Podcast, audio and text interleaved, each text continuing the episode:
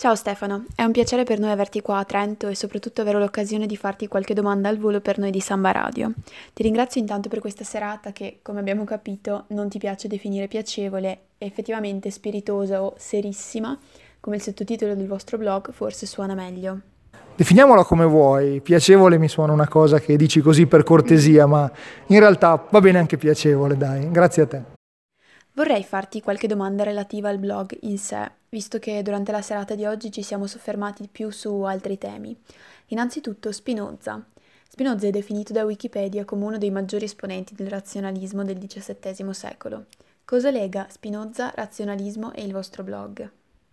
Beh, Spinoza era un razionalista prima del razionalismo, quindi no, le mie in realtà competenze si fermano qua, mi piaceva atteggiarmi. In realtà è un caso, Alessandro che ha fondato il blog insieme a me era un simpatizzante, ha studiato Spinoza, cosa che io per esempio non ho fatto perché io ho fatto studi scientifici, ahimè, quindi certe cose non le so. E ha chiamato il blog col nome di Spinoza, ha messo la sua faccia, è diventato subito un marchio, non ce ne eravamo accorti, avevamo creato qualche cosa e quindi è stata la prima intuizione che poi ha dato il via a tutto quello che è stata la storia gloriosa di Spinoza che oramai ha 12 anni, accidenti, tanti. Le battute, come hai detto, devono fare innanzitutto ridere. Quelle di Spinoza.it sono frutto dell'ispirazione o vengono elaborate attentamente, seguendo magari anche degli schemi prestabiliti? Beh, diciamo che quando fai una battuta, diciamo, di largo consumo popolare, anche un po' magari gratuita, sai quasi sempre che avrai successo. Chiaramente non è tutto istinto, delle metodiche, dei, delle chiavi, delle strategie, delle tecniche ci sono e per conoscerle bisogna avere studiato, bisogna aver letto tanto, bisogna aver ascoltato tanta commedia, nel senso di cabaret, nel senso di spettacoli, di grandi comici e scopri allora che la chiusa, la punchline, come si chiama, il pugno che chiude la battuta, può obbedire a certi schemi, anche se alla fine nessuno compila battute con una tabella di schemi davanti, semplicemente li richiami dalla memoria in base alla circostanza oppure a volte ti inventi una battuta che è fuori totalmente dagli schemi. E questo è il bello di far ridere, che la risata la puoi comprendere ma alla fine non sai da dove sgorga. Può essere una battuta infantile, una battuta cervellotica, l'importante è arrivare al fine ultimo di Spinoza che è la risata. Se poi c'è anche della satira, c'è anche un messaggio, a volte succede, a volte no. Molte battute sono di genuino umorismo, non c'è niente di male nel far ridere in maniera anche superficiale. Quando dicevo c'è la battuta satirica, allora fai bingo e arrivi a un altro livello. Non sempre succede e non è facile. In un'intervista rilasciata nel 2013, alla domanda se vi sentite agitatori del popolo della rete, tu hai risposto che non hai una vera opinione in merito, ma hai anche aggiunto che in Italia una vera rivoluzione non ci sarà mai, perché dobbiamo tutti un favore a qualcuno. Ma allora la satira, o comicità come forse preferisci chiamarla tu, è il fine ultimo del tuo lavoro? Per te fare satira ha uno scopo?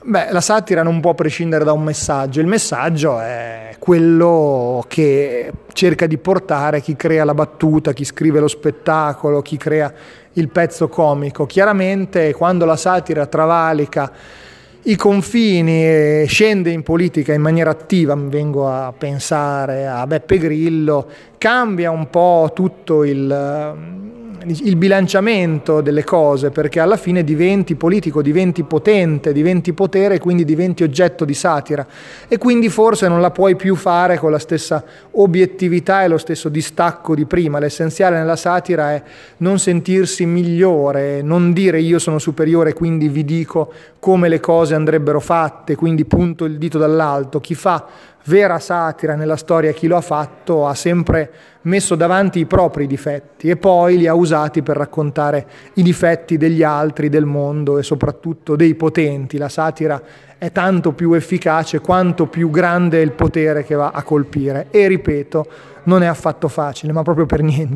Un'ultima domanda prima di lasciarti andare è ricollegandoci al nome del blog Spinoza. Tu ti senti più giornalista o più filosofo? Nessuno dei due, perché non sono nessuna delle due cose. In filosofia facevo un po' schifo, giornalista non l'ho mai fatto, per cui posso dire che mi sento un gioioso cazzaro, cioè qualcuno che sta in mezzo alle cose, cerca di osservarle con uh, un occhio forse più attento della media, ma senza chiaramente vantarmi, ma semplicemente perché ho capito che nella realtà c'è già sempre, anche nelle notizie più tragiche, c'è sempre un lato grottesco e lo scopo di quello che fa umorismo, di quello che fa satira, chiamiamola come vuoi, è trovare quel lato grottesco. Questo è diventato il mio lavoro e spero che continui a durare a lungo perché di cose grottesche ce ne saranno sempre e di ridere ci sarà sempre bisogno. Ti ringrazio per questa intervista e continueremo a seguire il vostro blog. Grazie, ciao Samba Radio.